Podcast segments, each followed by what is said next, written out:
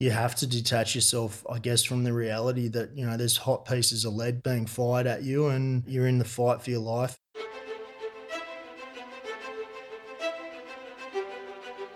Welcome to the podcast where we track down Australian war veterans, have a chat with them, and hear their stories.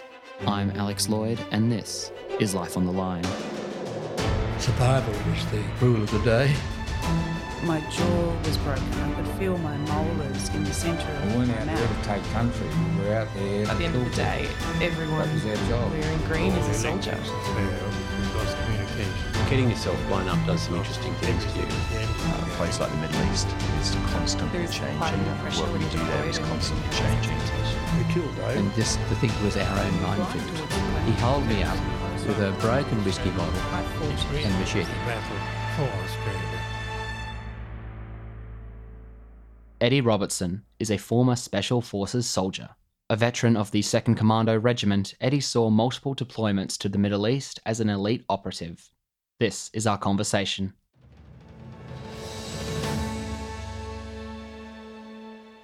Welcome to Life on the Line. Eddie, thanks for coming on the podcast. Pleasure, Alex. Thanks for having me on. Eddie, where were you born? Uh, I was born in Albury on the New South Wales side of the New South Wales Victorian border, June 1979. Tell me about your childhood. Yeah, look, um, I had a pretty standard childhood growing up in regional Australia. A lot of sports, wasn't that academically gifted. It was more behaving myself in the classroom that was the issue. But yeah, I played a lot of sport, bumbled my way through school, and uh, yeah, look, I had a great childhood. I um, I've got two younger brothers, cousins, family, and friends. So yeah, it was it was a typical regional Australia upbringing. When did you first turn your sights towards the military?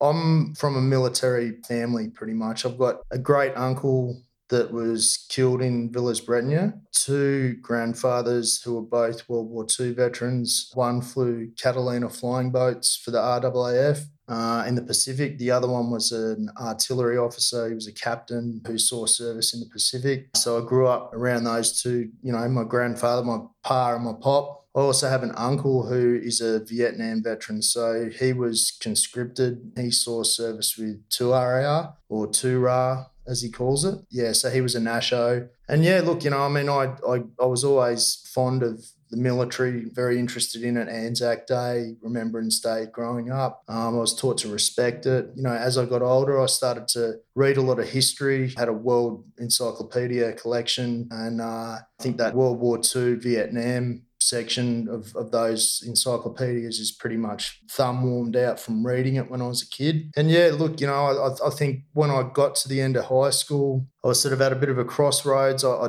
I, I had an opportunity to, to, to play some representative sports. Didn't really go the way I was hoping, but it sort of ended up turning my direction more towards a career in the military, which is where I went. Do you remember when you first stepped into the barracks? My first introduction to being a recruit on a military barracks was the bus pulling up at Kapooka and three very agitated military police officers getting on the bus and basically telling us that if we had any pocket knives or firecrackers or nunchucks or anything stupid like that, that we were to surrender them. And uh, yeah, that was that was the first time I'd, I'd been on a barracks as a recruit in the army. Was that how you envisioned your new career of action and adventure beginning?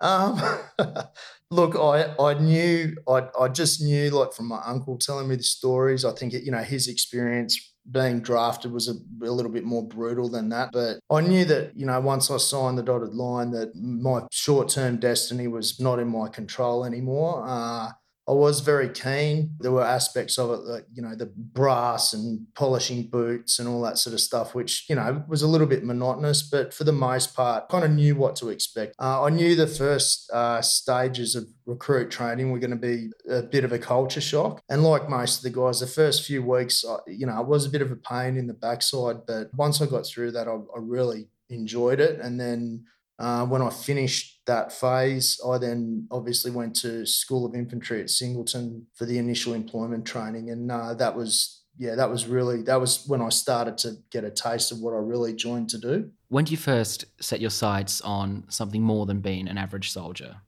Special forces.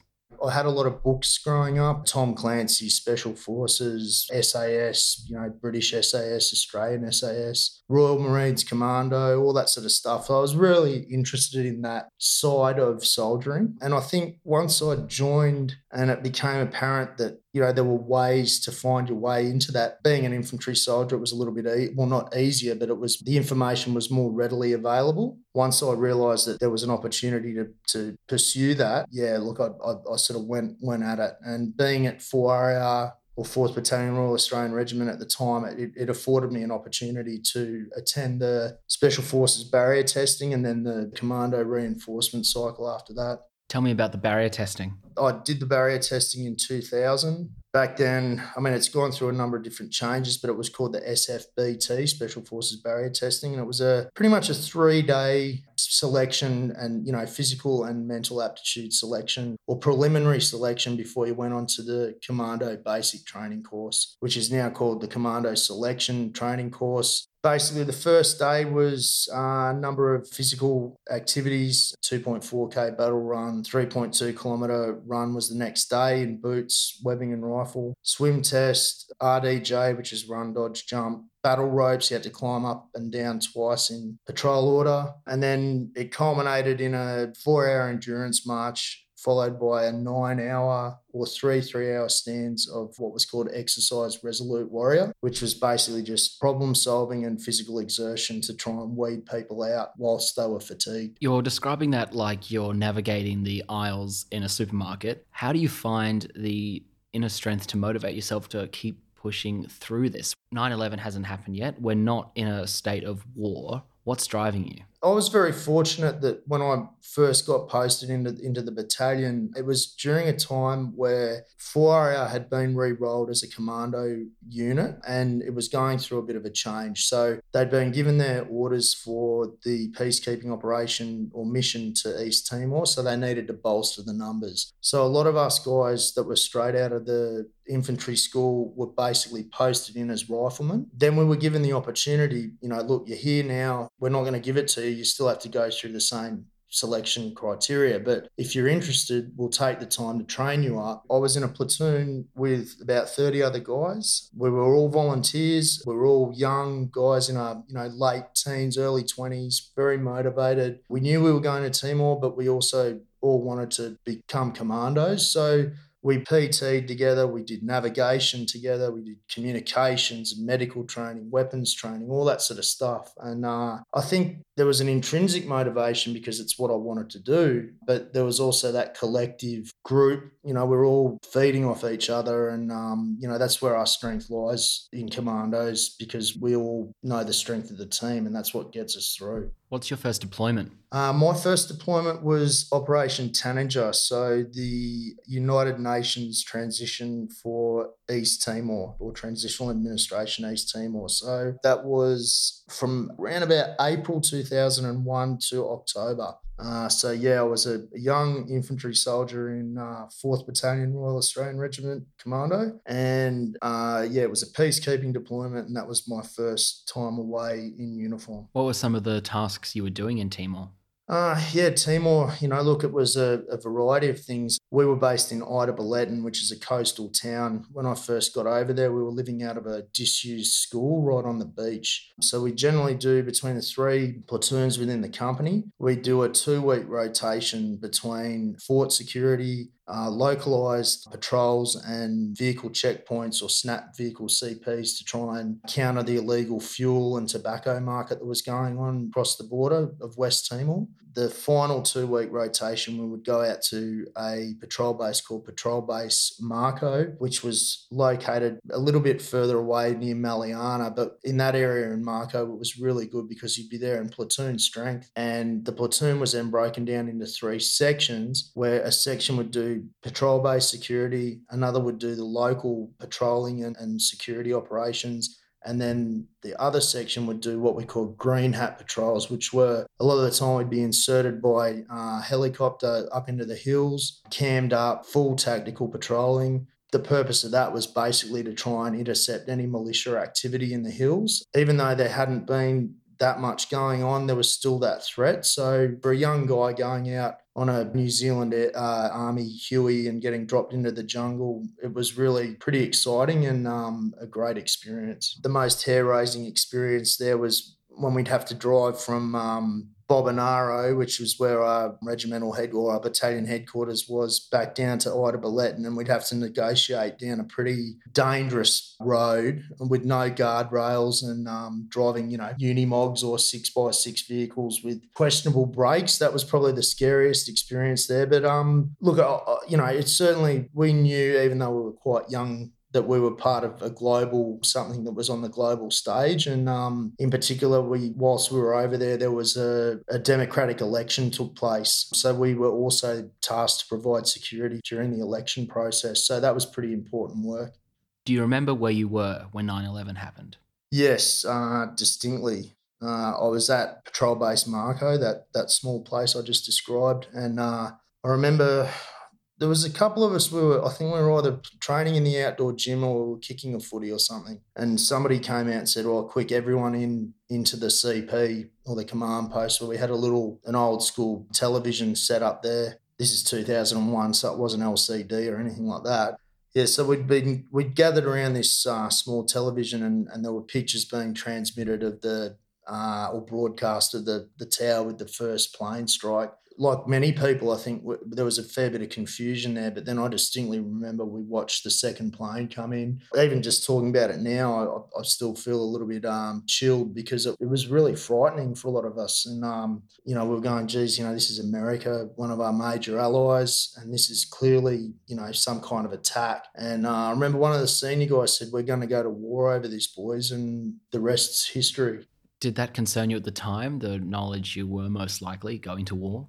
No, I, I, look, I, I, had a few mixed emotions. I mean, I, I, remember the footage of the people that had thrown themselves out of those buildings because they were uh, their alternative was to burn to death. Like a lot of guys, I took that personally. You know, I mean, they were innocent people you know, going about their business and then, you know, what happened happened. But um, I, I think, you know, we were all pretty, you know, there was a collective resolve there that if we were going to be sent, that's our job and that's what we're there to do. It wasn't anything, you know, that was driven by vengeance or it was, if we're going to get sent to support a coalition effort, then that's what we're going to do. And as, as you know, not long after, um, some some guys from the SAS ended up going over to Afghanistan, and then um, obviously the rest's history. Before you get to the Middle East, you have to go through parachute school. Yeah, PTS, Parachute Training School down at Nowra. Some of us refer to it as Malfunction Junction, but that's just a bit of black comedy. Yeah, look, I went down there in 2002 and did my BPC your basic parachute course, and then my Special Forces water module. Um, and yeah, look, I mean, it was it was a great month. You know, the BPC went for about a month. We had a weather holdover period. I can't remember what month it was, but there, there was some sort of inclement weather which caused us to hold over. But yeah, look, great time, you know, down there with a group of friends. Again, the monotony of being up in the risers. Any bloke that's gone through that course will tell you, spend a lot of time being suspended in an industrial unit from what's called parachute risers and doing all your drills. And but yeah, once it got to the point where we we actually started to get dispatched from the C-130s, I never had an issue with jumping. I didn't really enjoy the landings on land. Water landings or water descents were a lot more enjoyable. But um, again, it was just a great course, and I really enjoyed it. Did you have any malfunctions yourself? No, I'd, I'd never had any malfunctions. The only, uh, I mean, in all in all jokes aside, I mean, a malfunction's a very serious incident. But um, we had one poor bloke on our course. Uh, I think it was our last land descent by day who got blown into some trees and had to get winched out by the Westpac rescue chopper. So that was about the most exciting thing that happened on our course. And what heights would you be jumping from? Static line, uh, static line round canopy descents are generally anywhere between 1,000 and 1,200 feet um, which you know it sounds like a lot, but you know once you go through the deployment process and you do your awareness count, it's not a long time to be under canopy before you have to start preparing for your landing. You're deployed to the Middle East area of operations on a number of occasions over eight years. We're not going to talk about an exact chronology of your service, partly out of the secrecy of the work you're doing. However, let's talk about some specific anecdotes from your time in the Middle East. Can you give me a bit of an overview impression first of your first deployment? Um, first deployment to Afghanistan. Again, you know, I'd spent time in the Middle East, but from a contracting perspective. But yeah, I'd, I'd, never deployed to Afghanistan. Got there, and look, we'd done a lot of preliminary training, like cultural awareness training. I'd studied the topography, had a look at footage, um, documentaries on the place. I'd done some reading, but nothing can really truly prepare you for when you get off the back of that aircraft and you land at TK at the airstrip there. Back then, it was before the Americans had turned it into a proper asphalt runway. It was still a dirt runway. The ramp comes down, you get off the aircraft, the dust, the smell of the burn pit that's burning continuously on the fob. And then you look out to distance and, you know, the whole area is surrounded by a vista of, you know, mountains, which is quite spectacular. You know, I mean, Afghanistan is a place of a lot of destruction and uh, being steeped in warfare, but it is also quite a, an amazing place. Sometimes you just find yourself looking at a vista and just, you have to check yourself to realize that you're there. But yeah, that was my first impression was just, I'm finally here and um, it's time to get down to work. Well, that's it. You are finally there. It's not like you were immediately deployed after 9 11 when the emotions were running high. I can imagine it was difficult to find yourself in what was an abstract concept or, you know, footage and stills on the nightly news. You're now there. The reality hits home that you're part of the narrative of history. Yeah, that's that's right. From my experience of Afghanistan, yeah, that that was the start of that. And yeah, you're right. It was six years, a little less than six years after the the planes had flown into the towers. And um, look, a lot had happened in that period of time. We'd obviously committed an initial special forces task group. They'd been withdrawn, and then for whatever reason, the government decided to recommit us. We were the second rotation on the recommitment. So another one of our companies had had had we basically ripped in to replace them. Yeah, look, you know, I mean, those guys had a fairly busy trip. They'd had one member of the company that was pretty seriously wounded, gunshot wound, um, and that was not too long before the end of the deployment. So that was quite fresh on our minds. And you know, a healthy, healthy reminder that where we were was was still a very dangerous place. Do you remember your first patrol? Yes, I do remember my first patrol. Uh, the first patrol, first patrol in country was actually referred to as a nursery patrol, which I think was, you know, I mean, it was named that with good intentions. It was more like, you know, look, you guys are, you've just ripped in, you're still getting acclimatized, get you out. We were doing a lot of vehicle mobility operations during that period of time. So it was just getting the vehicles set up to our requirements, going out a relatively close proximity to Tarin Kowt. Basically, a shakeout, getting the vehicles out, getting used to them. Every vehicle's got its own idiosyncrasies. I was a driver. I was responsible for the maintenance and serviceability of, of the Land Rover 110. I think from memory we went out for 72 hours. Look, it was it was good. It was it was great to finally get out in the cars, start doing a bit of navigation, learn how to negotiate some of the, the terrain with a very heavily loaded vehicle um, with people on board and do it safely and tactically tactically. And then the culmination of that patrol, we, we actually got involved in a very uh, major engagement, which resulted in us having to call in some air support, JDAMs, and some 2,000 pound munitions. And yeah, look, you know, I mean, that was that was a very serious reality check at the end of that 72 hour patrol. When you've heard the first bullets flying at you in that patrol, did you know what was happening? Basically, what happened we, we were in a in an area in a small valley. We had some vehicles that were in overwatch positions, and they'd been getting, you know, I would call it like harassing fire against them, and they were returning fire, and um, it wasn't really that exciting. I mean, you know, we knew that there was some guys in the area, and but then once we mounted the vehicles and we started driving out of the valley, and then it kicked off. Look, you know, I mean, there was a lot of very accurate, sustained fire. We had a couple of guys that were shot, non-life threatening, but still they were shot. Mortar rounds on the side of the vehicles that had rounds going into the into the canisters that were holding them. We had antennas being shot off radios and all that sort of thing. So I think the training kicks in, but there's always in in the back of your mind, you realize, you know, I'm in a firefight here, or I'm in a I'm in a gunfight. But you don't really, personally, I never felt terrified. I, I mean, there's always a bit of healthy fear there, but I knew what was happening at all times. We, we all did. But the training kicks in, and, and that's what gets you out of there. It causes you rightfully and practically to have a level of emotional disconnect You know, I mean, if you become too emotionally invested in the situation, you can become overcome by events. You have to detach yourself, I guess, from the reality that, you know, there's hot pieces of lead being fired at you and you're in the fight for your life and you have to revert to your training and all the things that they teach you right back to the very basic soldierly skills of effective cover, observation, passing on information, all that sort of stuff. You know, they're the little one percenters, but they're the things that keep you alive when you're back at barracks and the adrenaline levels get to drop and you get to unwind, do you guys talk about it much? I imagine there's a lot to process in that, you know, the first time some of you guys have been fired at, the first time you're returning fire, the first time you're killing.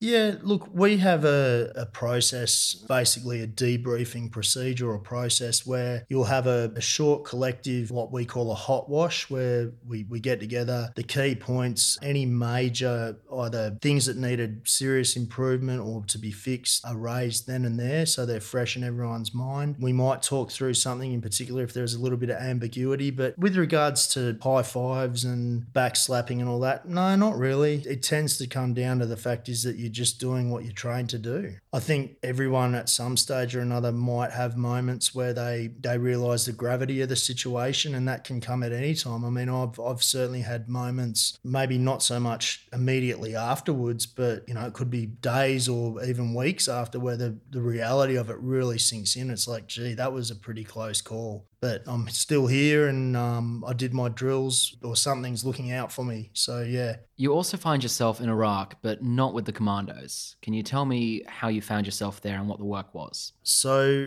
in 2004, it was around about the middle of 2004, I made the decision to discharge from the army. And the motivation behind that was there was a job offer that came my way for security contracting in Iraq. So I missed out on going to Iraq with the deployment for Operational Falconer. And at that point in time, there, there wasn't really much on the horizon. We hadn't committed to Afghanistan, or the commandos hadn't, and uh, there wasn't another Iraq deployment coming. So I thought, look, you know, I've been offered this job. got a couple of friends that you know I've served with that are already over there contracting. So I threw my hat in the ring, you know, and um, initially I, I said that I was going to go for a year, and it ended up being close to two and a half years. Uh, I spent contracting. What were you doing in the contracting work? When I first got over there, I was working in support of the Iraqi Electoral Commission. So, the 2004, the first democratic election since the toppling of Saddam and the Ba'ath Party regime took place. Uh, it was around about October, November 04. Basically, supporting, there was a mixture of convoy security, helicopter security, or helicopter protection party, or security parties. We were transporting officials from the Independent Electoral Commission of Iraq. We were tasked with guarding election material after the actual vote itself to make sure that there was no tampering with or destruction of ballots. And yeah, look, it was a it was an interesting time. I mean, it was again pretty important event on the world stage. I was only 25 years old. I've found myself working with some very interesting people from different backgrounds around the world, working with an element of security officers or private security contractors from Iraq. Some were Kurdish, some were Arabs from Baghdad. Uh, we had an interpreter who was, he'd actually gone to university in London. He was a qualified doctor, but he was unable to get work during the war. So he'd become an interpreter for the uh, private security industry. It was an exciting time. I mean, it was dangerous. Towards the end of 04, you know, things were starting to happen, but then uh, I found myself in 2005, I, I was uh, in Tikrit, which is Saddam's hometown. And uh, well, I was based out of Tikrit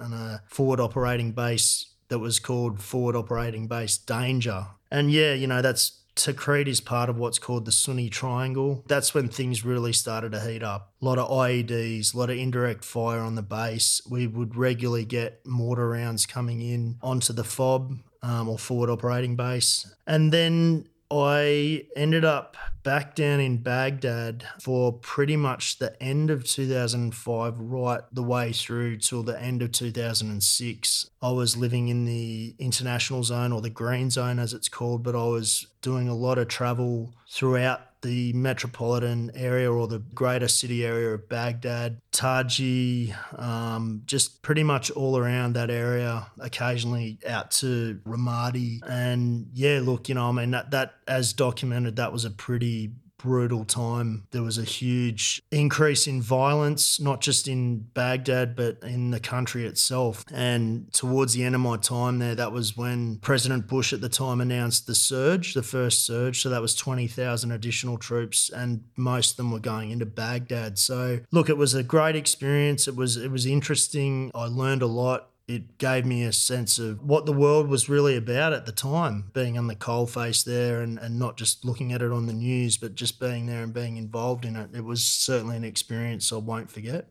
What then pulled you back into the Australian Defence Forces?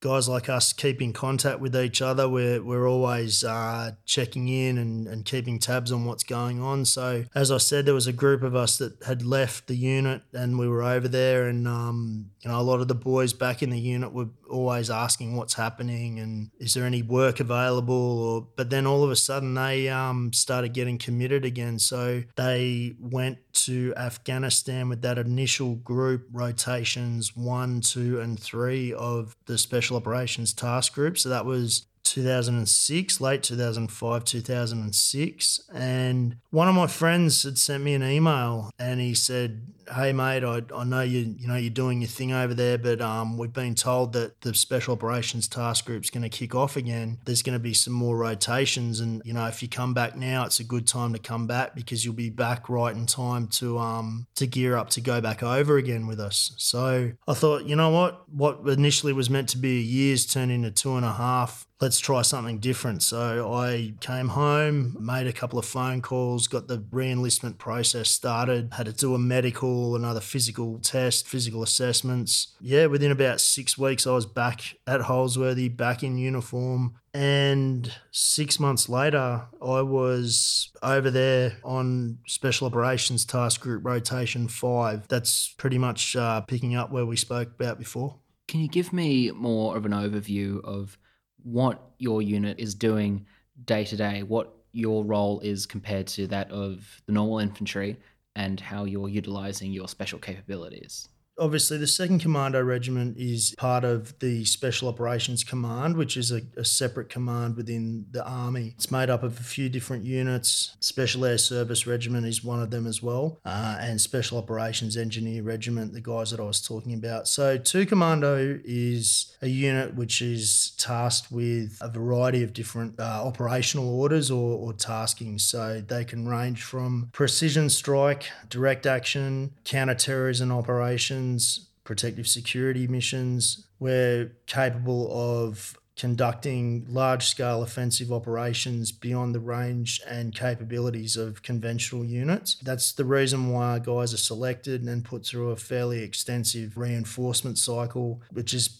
around about the 12 month mark when you get to a point when you can actually move into one of the uh, the, the strike or the, the commando companies. From there, um, you have to undertake a number of different specialty skill sets to bring you up to a, a higher level. And then you throw the counter-terrorism piece into that as well. And we actually also man what's called the Tactical Assault Group East Coast, which is uh, the Australian government's force of last resort to resolve domestic counter-terrorism in Australia. When you're deployed over to Afghanistan or Iraq, do you have a typical deployment length, or is there does it vary depending on the nature of your mission? Uh, look, the, the deployments uh, the deployments vary. I will only speak about what's already been discussed in open source, but in Afghanistan, our deployments range generally anywhere between four to eight months, and that was largely dependent on the time of the year. Being deployed over there during what they call the fighting season, which is the northern hemisphere summer, you know, they were fairly intense deployments. You know, a lot of fighting, but then we had the winter winter drawdown period, which wasn't necessarily laying down arms, but you get the winter over there. Um, the snow would set in a lot of the time, and, and generally a lot of the uh, Taliban and their hierarchy would go over the border into Pakistan to regroup for the following fighting season. So those trends certainly dictated the lengths of the deployments. With regards to Iraq, uh, you know, the guys that went there on Operation Falconer were there for about, I think they were there for about four or five months from memory, but the guys that are over there at the moment, I, I can't discuss uh, the lengths of those deployments. In Dog We Trust, Talk to me about explosive detection dogs the dogs, I love the dogs and the dog handlers, the EOD guys, the MST, like all the guys from the engineer regiment, the special operations engineer regiment, they work closely with us, um, not just in Afghanistan, but you know when we're doing domestic counterterrorism as well. And those guys, they're part of our team, just like the dogs. And the dogs are great, you know. I mean, like they obviously they're trained to do a job, but they're a great morale booster as well. You know, I mean, you're sitting out in the middle of the desert, you've got the dog handler with you, and and the dogs there, and not that we we make a habit of playing with the dogs or petting them or anything, you know, too crazy, but it's good good to you know have a four-legged friend out there with you, and um, a lot of the time too, you know, like the dog handler's playing with his dog and throwing the ball or whatever. That you know, it provides a little bit of light-hearted relief. Those dogs have saved a lot of lives on the battlefield, and um, we've lost some dogs over there too, which uh, you know the boys feel those losses as much as one of the operators or other soldiers. You know, I mean, because those dogs are part of our team. If they find an IED, an improvised explosive device, then the basic protocol is to do a BIP, a blow in place. But I can imagine sometimes IEDs were missed. Were there any close calls for your team?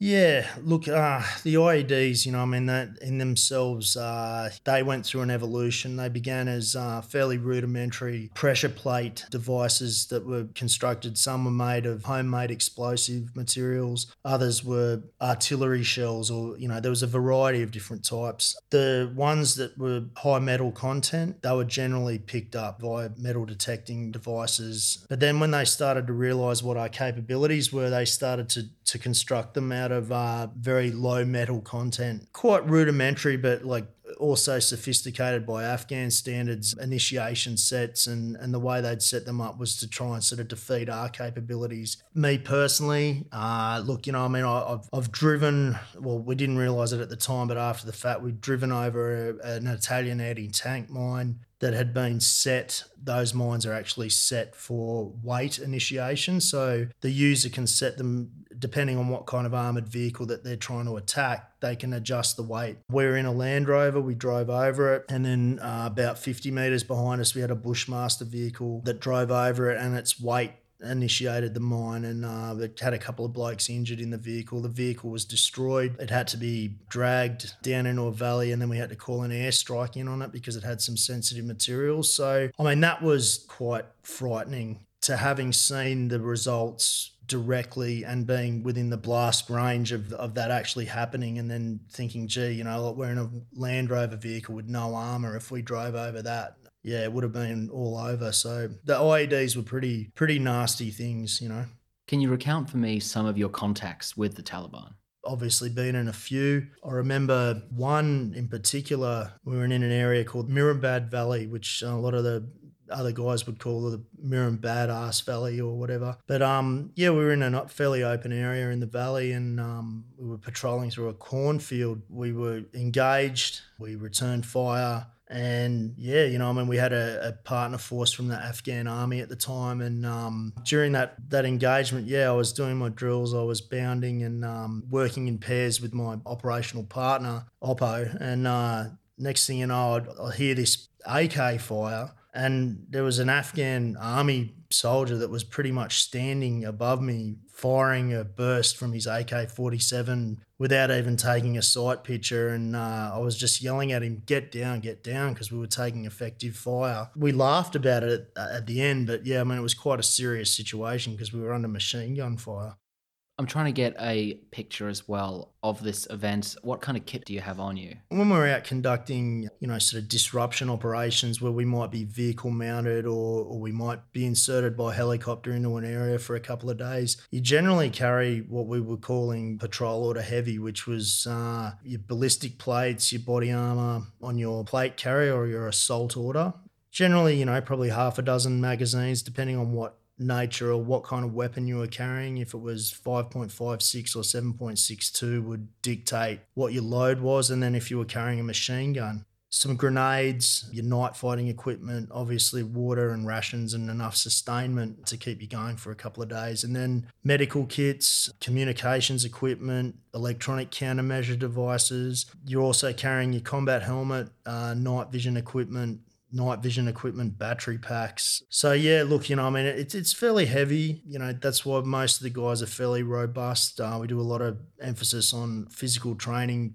It's to be able to carry those loads and to be able to operate effectively when you're carrying those kind of loads. And then the hotter months, it's the conditioning. Some of those jobs, you know, we drive to an area and then we might walk anywhere between six and 10 kilometers to get to a target area. And we do our job on the target. And, you know, there could be a firefight or there, there might not be. And then we might have to walk all the way, we generally walk all the way back to our vehicles or, or back to another helicopter landing zone. And you might have equipment that you've seized, um, weapons, ammunition, bomb making material. You might have persons of interest that, you know, for whatever reason, there's been a decision made that they need to be taken back for questioning. A lot of gear, you know, you become acclimatized fairly quickly to the heat I've found, but to the cold, yeah, that's that's. I mean, when you're over there in the winter and and you, you're carrying all that equipment, and it can be pretty harsh, yeah. And you're also cammed up, and you're allowed to grow out your facial hair, so you look like the bearded devil men to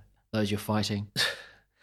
yeah, the beards. Um, oh, well, that went through a bit of an evolution in itself. When I first started going over there, it was beards were, were worn or grown and worn as a uh, cultural sensitivity issue. Being Afghan men, we would interact with the elders in a village or whatever, and we, that if you couldn't grow a beard or you didn't have a facial hair, that you weren't considered a, a man or a man of importance or power. Or but towards the end, um, you know, my last trip in 2011, I most of us we weren't running a bit. We'd have like maybe three or five day growth, just so you're not, you know, having to use a razor every day. But those days of the big Ned Kelly beards um, were long gone because they just make life even more unbearable. I mean, I, I don't know how hips, hipsters enjoy it because having a beard is probably the most uncomfortable thing you could have on your face. Let's talk about interacting with the local population. Well, you know, I mean, it's it really varies on where you go. Uh, in a lot of the regional areas of Afghanistan, a lot of those people they haven't had much interaction with coalition soldiers before. I mean, we went. I remember we were in one remote village up in the hills, and an old tribal elder thought we were Russians. Um, and we had to explain to him through our interpreter that we were from Australia. So that just indicates, you know, the level of um, exposure a lot of them had. In the regional areas, you'd find that, you know, I mean, it is it's a very tribal area. The Pashtun people and their focus is purely, you know, their tribe, their family, their crops, their livestock, and the area in which they inhabit. A lot of them, you know, they didn't even know who Hamid Karzai was, or they didn't care about what was happening in Kabul or Kandahar. Um, they, their life purely revolved around. It was almost like uh, feudalism or you know old school tribalism then some areas you'd go to, they were more influenced by local government. They had political uh, affiliations. Some were very staunch anti coalition. And, you know, whilst they might not be taking direct part in hostilities, you could certainly tell by the body language or just the way that they interacted with you that they you weren't welcome there. But for the most part, I think you know the Afghan people they were just trying to survive. It's a country that's just been steeped in warfare for decades and uh, centuries, in fact. And the average Afghan in the regional areas of Uruzgan, where we predominantly operated, just wanted to survive, you know, like plant their crops, tend to their crops, and provide for their families. Could you see much cultural development or progression over the time, the different years you were there? Yeah, definitely. When I first got to TK or Tarin Kowt, I remember the first time we went downtown, you know, it was, it was I wouldn't say a shanty town. I mean, there, there were structures there, but it was fairly, uh, I guess, undeveloped by Afghan standards. There was one major tarmac road leading out of the town, and, you know, there was bridge developments going on, schools being built. And then the next time I went over, you know, some of those projects had been finished, and there was, I guess, more of a commercial hub um, within TK itself. And then the last time I was there with the Special Operations Task Group in Tarin Kowt, yeah, look, you know, TK was fairly bustling. Electrical infrastructure had been installed. People had lights in their homes at night. You could see clearly see not street lights, but from the multinational base Tarin Kowt, you could see the the ambient light from downtown Tarin Kowt. And yeah, look, you know, roads, bridges, schools. You know, the engineers had built, I think they'd built a couple of mosques there as well. So, you know, I mean, it was a lot of physical signs that things had been built and developed there. And yeah, you know, it was it was obvious to see. And then the base itself, you know, like I stated earlier, the Americans had moved in and uh, built a full military grade runway, which serviced uh, the increase in air traffic. The place changed over the eight years I was in and out of there. It changed quite a lot. When did you first meet Cameron Baird? I first met Cam, or Beardy as he's known. First met Cam in early 2000. And yeah, as I stated previously, you know, we were young soldiers in uh, in Charlie Company, 4RAR, and we'd all arrived at the battalion as infantry soldiers, as grunts. We knew we were going to Timor. Stoked to finally have our first posting into an into a infantry battalion, and yeah, Cam, you know, he was a larger than life character, very. Uh, you know, excelled at PT. He was a tall bloke for a young fella. He was very athletic from his football days. I remember the first night I met Cam was at a, an unauthorised boxing tournament in the barracks. Were you competing? Uh, I wasn't competing, no, but a friend of mine was competing, and um, yeah, we, we all went down to where this uh, this boxing tournament was taking place. It was in an old um, it was a gymnasium building, and then above it was what was called the transit lines or transit accommodation. And then off to the side of the gym was a, a wet canteen or a boozer. So you had blokes in the gym training, and then guys having a beer down in the boozer, and then guys up in the transit accommodation. Because a lot of us were were new recruits, or sorry, new march-ins to the battalion, so they were still arranging accommodation for us. My friend volunteered for a fight, as a few other blokes volunteered for fights, and the guys that organised it, they'd match you up with someone of equal uh, stature or you know weight. Oh. it wasn't a science. There was no like scales there. They certainly weren't getting it down to like WBA standards or anything like that. But um, my friend, you know, he was he was athletic. He was bigger than a lot of us, but he volunteered, and then uh, they decided that Cam was going to be fighting him, and uh, I hadn't met Cam. My friend hadn't met him either. And uh, all of a sudden, they started chanting, you know, Birdie, Birdie, because a lot of the guys had knew Cam because he was living in the transit accommodation. And uh, next thing you know, he comes up the stairs from the boozer. I think he was down there having a beer, and um, he's come up the stairs and sort of thrown, ripped his singlet off. He had a, a tank top on, and he's ripped it off and you know, he was just adding to the excitement. He was playing up for the crowd, and um, that was what Cam was like. He was a bit of a joker, not in serious moments, but like he loved to laugh. And um, my mate, I, I, said to my mate, I think you're stuffed, mate. I think uh, you're going to get done here. And sure enough, Cam cleaned up my mate, and my mate got a blood nose. And um, but then Cam shook hands with him and made sure he was okay. And, and yeah, that was my introduction to, to Cameron Baird. Let's fast forward from that boxing match you're with Cam in 2007 when he performs the actions that earn him his Medal for Gallantry. Yeah. Talk me through that day.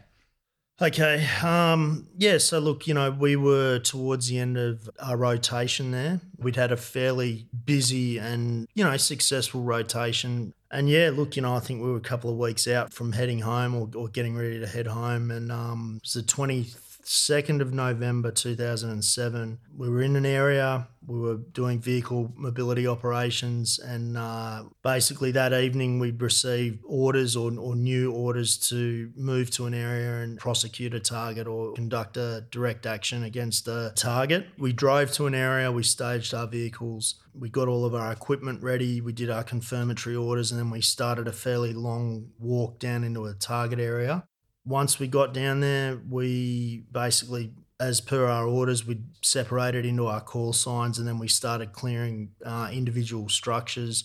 The call sign that I was a part of, Cam Baird was the acting team commander that night. So there were six of us, including Cam and uh, we were part of a 12 man section. So there were two six man teams, but we were individually commanded and we were working together within a, an area that we were tasked to clear. So we'd assembled, we'd made entry into the, the steel gates of, of a large compound area, and inside this compound were some guys that were they were basically constructing or manufacturing IEDs, so bombs. They were making bombs, and uh, yeah, as we came in, we did our drills. Uh, we're taught to clear rooms or clear buildings in a certain way. We conducted that drill, and as soon as we basically went through the threshold, we were engaged with a machine gun from one direction and then an AK 47 from another, and they were both directed in at the entry point because there was only one way to get into the place. So they call that the fatal funnel. When you when you go through a doorway, the people that are defending that position will generally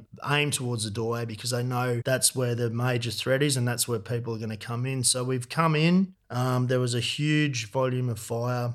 The first guy through the door was a, was Luke Worsley. Luke was able to make entry. He identified where one of the threats was on the roof and he gave the rest of the team a target indication. He said, You know, there's a man on the roof. And then unfortunately, Luke was killed. He was killed instantly. And then basically, what happened was we began commencing a clearance. Um, we were bogged down for a little bit because of the other fire we were receiving.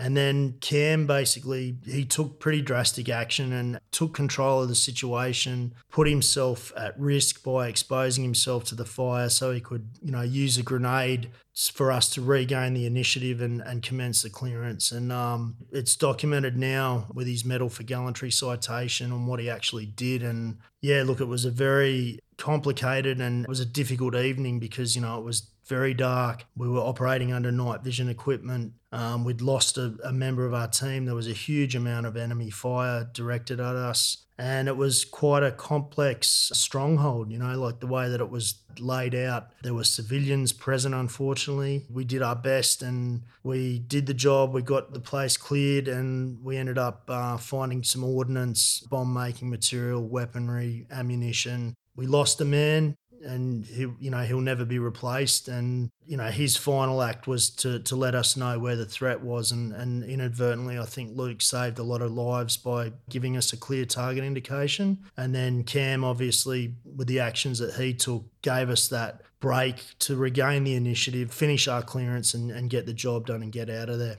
Was Luke the first killed in action you experienced yeah, Luke was the first member of our unit to be killed in action. At the time, we were 4RAR Commando. It was prior to the name change to 2nd Commando Regiment. But yeah, Luke was unfortunately the first member of the unit as it is now to be killed in action. And uh, yeah, he was the first man that was killed in action in close proximity to me. So it was a pretty uh, pivotal moment in my career.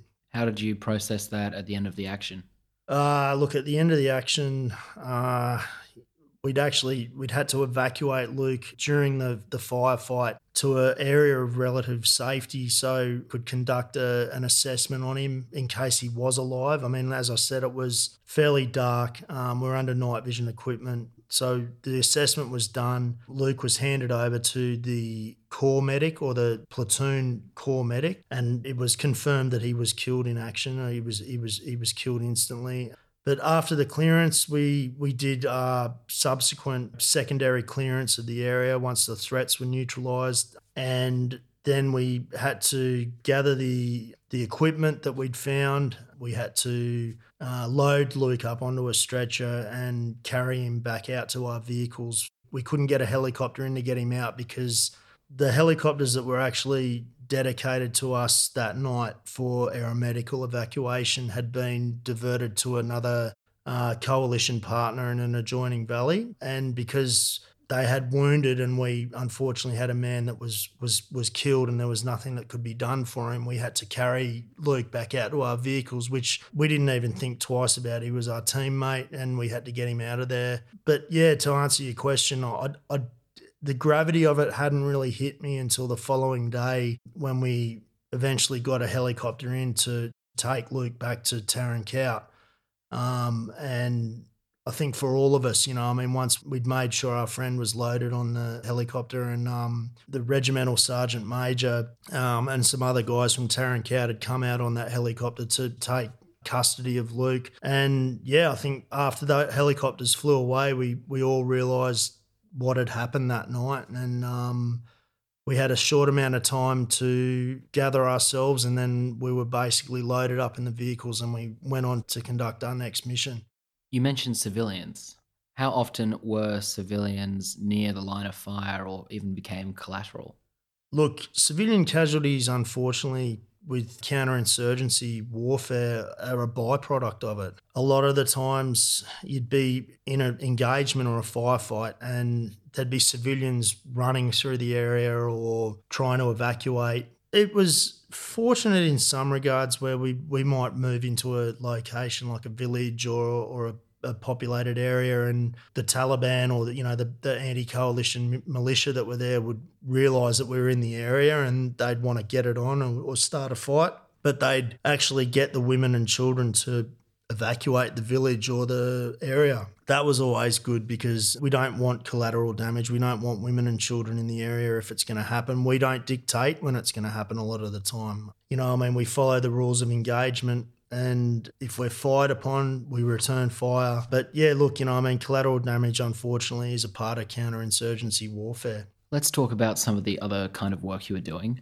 Can you describe for the listener what an Overwatch mission is and perhaps with an example? An Overwatch or a, an observation post or OP or basically your team or your call sign is tasked to move into an area and exactly that. Provide overwatch. Um, so you're in a in a position where you have eyes on whether it's a, an area of interest or might be a target a building or a road for example that's that's used. And you move into that area clandestinely generally by the cover of darkness. Um, you move into that area and establish your overwatch position get yourself established so you can keep an eye on the place and report on what's happening there, you know, whether there's people coming or going or and then you report that information back. And you know, you might have other teams in the area, you might not, but you're basically just put in there as eyes and ears on what's happening in that area. And that juxtaposes very starkly with direct action. Yeah, exactly. You know, a DA or direct action mission, you know exactly where you're going and what you're going to hit, right down to the, the specific building, the specific room within the building. You know, it's clearly defined and rehearsed, and everyone goes through the details ad nauseum because you have to know what you're doing the DA mission, you know, a lot of that sort of attention to detail is carried over from when we do our domestic counterterrorism or our counterterrorism hostage rescue operations. So, yeah. One of the other tasks you were doing in Afghanistan was also dealing with the drug trade and the opium fields. Can you talk about that? The last deployment I did with the Special Operations Task Group in 2011, we worked in conjunction with the US Drug Enforcement Administration, FAST, or the Foreign Advisory Support Team. So those guys are basically a tactical team within the DEA. They operate in regions around the world. They are a team. I won't say the size of them, but they are trained in small team tactics. And we basically, a partnership was formed between the DEA FAST and the commandos. We basically, we target the nexus between the drug trade and the funding of terrorism or anti-coalition activity or militia activity. A lot of the insurgents um, got their funding, you know, to buy armaments, weapons, explosives through the sale of heroin and opium. Yeah, we would target a an area. You know, we weren't going around burning poppy fields or anything like that, but we'd we'd get our information from the DEA and we look, there's a compound there. They've got X amount of tons of raw opium paste. They're in the stage where they're, they're getting the opium resin and they're refining it into brown tar heroin. So we'd go into the area. Uh, a lot of the time, it was very heavily contested because it, you know, it was a, a lot of money. You know, you're talking about millions and millions of US dollars worth of drugs, precursory chemicals, equipment that they use to manufacture it. They're very sophisticated. Even though the equipment's rudimentary, it's sophisticated in how they do it. They load it up in transports. The equipment that they use to process it is portable. Um, so they are not using the same area all the time. So, you know, we'd get real time intelligence. We'd go in there, we'd provide security, we'd clear it of any threats. And then the DEA boys would go in there and they'd gather their evidence, samples of the drugs um, that was then used to analyze where it might end up. You know, that particular strain of heroin they found in Denmark or downtown Harlem or somewhere like or Sydney, you know. So that's they'd gather their evidence and then they'd basically hand it over to us for destruction and we would completely destroy any drug making equipment, drugs, the whole lot was just destroyed. Are there any other particular memories from your time in Afghanistan you'd like to share with me? Yeah, look, you know, Afghanistan wasn't all doom and gloom. I mean, there was certainly a lot of hard times over there. We lost, I mean, two commando, we lost a lot of guys. Um, I knew the majority of those guys quite well. Whilst I'm honoured to know them and to have met, known them and served alongside them, we all miss them. But um, on the flip side of the um, the loss, there's some funny things happen over there too. You know, I mean, bizarre things happen over there. Um, I remember one one time we were walking out of this area, we were climbing up through this reentrant, which is like a you know a very steep, almost like a creek line that runs down through a feature, and um, we were walking up through this this area, and it was a hot day. We'd been going all the previous day before in the night, and um, our team medic at the time, you know, like he had his backpack on with his combat medical kit in there, and he said it said to my team commander, he's like, "Oh, I need to, I need to have a shit." And um, we were just, if you if you could imagine this area, it was like rocks. It was like you know the lunar landscape, but just climbing up this really steep re-entrant. And so the team commanders stopped the patrol, so uh, the medic could you know, relieve himself. We'd been walking up this bloody hill on these boulders and it was just, it was hard going, you know, like we were all sweating, it was hot. And we, we, we were glad to have a bit of a rest so our medic could uh, take care of himself. And next thing you know, I could hear this like sort of the sound of rocks on rocks, and I'm and I've sort of looked around because I was providing security, and I can see the medic, and he's carefully trying to like position his pack so it wouldn't roll down the hill, but he lost his grip on it, and next thing you know, this medical kit is just in this Alice pack with a frame on it and it starts rolling down this hill. We're fully tactical, like noise discipline, trying to not give up our position. And next thing you know, this pack just starts rolling down this hill. And as it's rolling, it's gathering speed and it's bouncing and it's just it was just like I couldn't do anything but like laugh. I mean, it was serious, and the team commander was furious. And this poor guy, like he's halfway through relieving himself, he's trying to like pull his pants up and I mean, we had a laugh about it afterwards. Everyone was, I mean, I was actually in tears when we got back to the vehicles because it was just, it was comical. But, you know, I mean, look, you know, funny stories like that, you know, there's, there's plenty of them I could tell you. But at the end of the day, you know, I mean, it was an experience that can't really be bought. And you can never really sort of, I don't think you can ever really explain it and give it justice to the range of emotions that you feel while you're on one of those deployments. You know, I mean, it's, uh, you go moments of elation, you know, like you know, when you've done a job and you're successful and or you know, you've survived a firefight or a gun battle, and then moments of despair, lost a friend and a teammate, but you know, look, it's an experience that I would never change and I wouldn't cha- take it back or anything, you know, it's um and that's war. And when do you leave the army and why? I made the decision to leave the army in early 2012. Look, you know, I had a couple of different reasons. I, you know, our mission was starting to change slightly over there. As I said, we were working with the DEA and we were doing a lot of work that had a noticeable effect with regards to destroying drugs and taking the drugs out of the trade. But things started to get political as as they do with wars, and um, I think the Special Operations Task Group, we were over there to do a specific job, and I started to get the feeling that we were kind of being, um, you know, the handbrake was being put on us. You know, we, we weren't really over there doing what we, it was starting to change. And I just made the decision. I'm like, nah, I've done four deployments here now. I'm, I'm moving on. And I actually got offered a job working in support of the diplomatic mission over there with the Department of Foreign Affairs and Trade. So I was I was working as a security uh, part of the security, the diplomatic security team. So I finished up my career in the military and. Um, I exchanged the the uniform for civilian clothing, but I was back over there basically providing security for the uh, Australian diplomatic mission in Kabul. Do you miss it? I miss parts of it.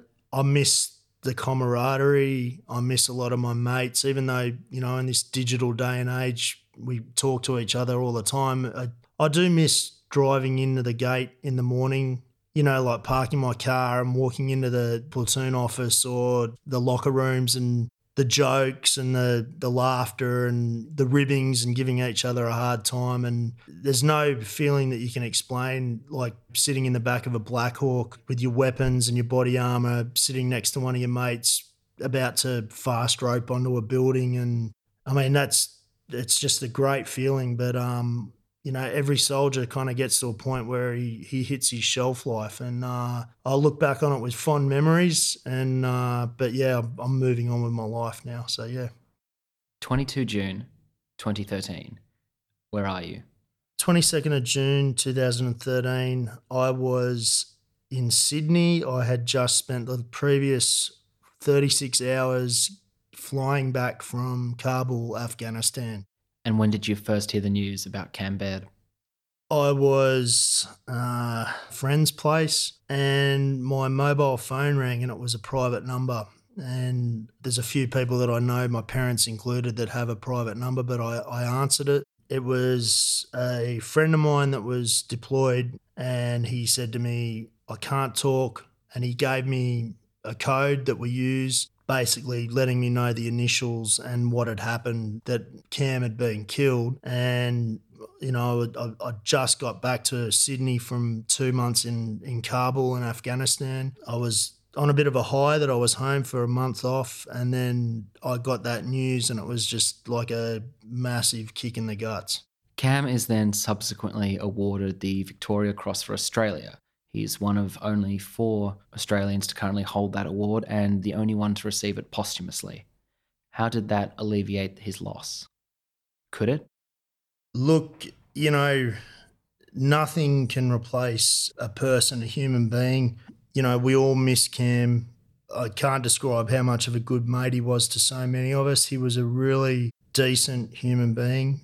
People say that him getting the award was a bittersweet situation. Look, I'm proud of him. We all are. You know, like we, those of us that really knew him well and worked closely with him, there really wasn't anyone that you could probably say was more deserving of being honoured like that. But at the end of the day, I mean, you know, if we could have him here with us, we'd all trade anything to be able to for him to be here with us or with his family. But yeah, look, you know, I mean, it didn't surprise me at all, and I was very honoured to be invited by his family to the uh, investiture. And as you said, posthumously, you know, Cam wasn't there, but there was quite a few of his mates and guys from the from Bravo Company that had fought with him um, on multiple times that were there to to honour him on that day. And uh, yeah, look, you know, I mean, it's it's our duty to make sure that his memory uh, stays alive, and we speak on behalf of him because he's not here to do it. Speaking of keeping the memory alive. You have an Instagram page, and there's a lot of amazing photos there. You don't hold back. You are putting the good stuff up there. But I'm not just plugging that. You're using that platform to honor the fallen. Can you talk to me a bit more about that?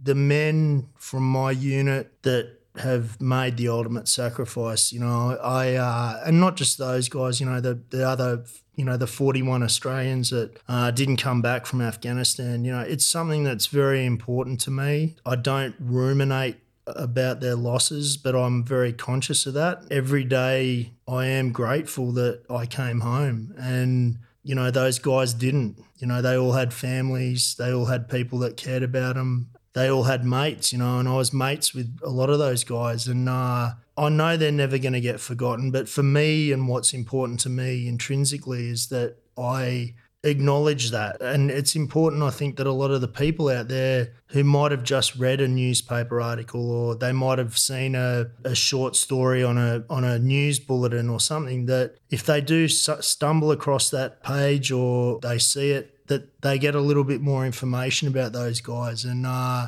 that they weren't just a face on the TV or a picture on the on the newspaper front cover that they were actually somebody that had a life and gave up their life so that we can all enjoy living ours and um, you know that's that's that's really very important to me and uh, if anyone gets anything out of it and or even just acknowledges one of the guys or or you know, it, it, it means a lot to me that they're they're acknowledged even after their death. They were Australians, just like you and me, and you are bringing that to light in a very powerful, meaningful way. Eddie, you've had a remarkable life of service and you are continuing to serve in ongoing, developing ways. And I'm honoured to have spoken with you today and to have learned your story. Thank you for sharing with me. Thanks, Alex. It's been a pleasure.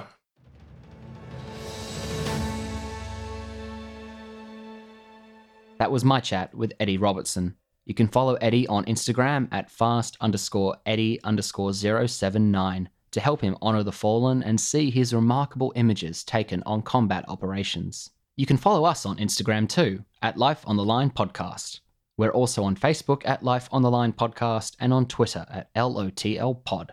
And our website is www.lifeonthelinepodcast.com. Subscribe to the podcast in your app of choice to get all our veteran conversations on Tuesdays and bonus episodes on Fridays. And if you know a veteran serviceman or servicewoman with a story to tell, please get in touch. We would love to have them on the podcast. Life on the Line is brought to you by Thistle Productions. Artwork by Big Cat Design, music by Dan Van Werkhoven. Thanks for listening, and lest we forget,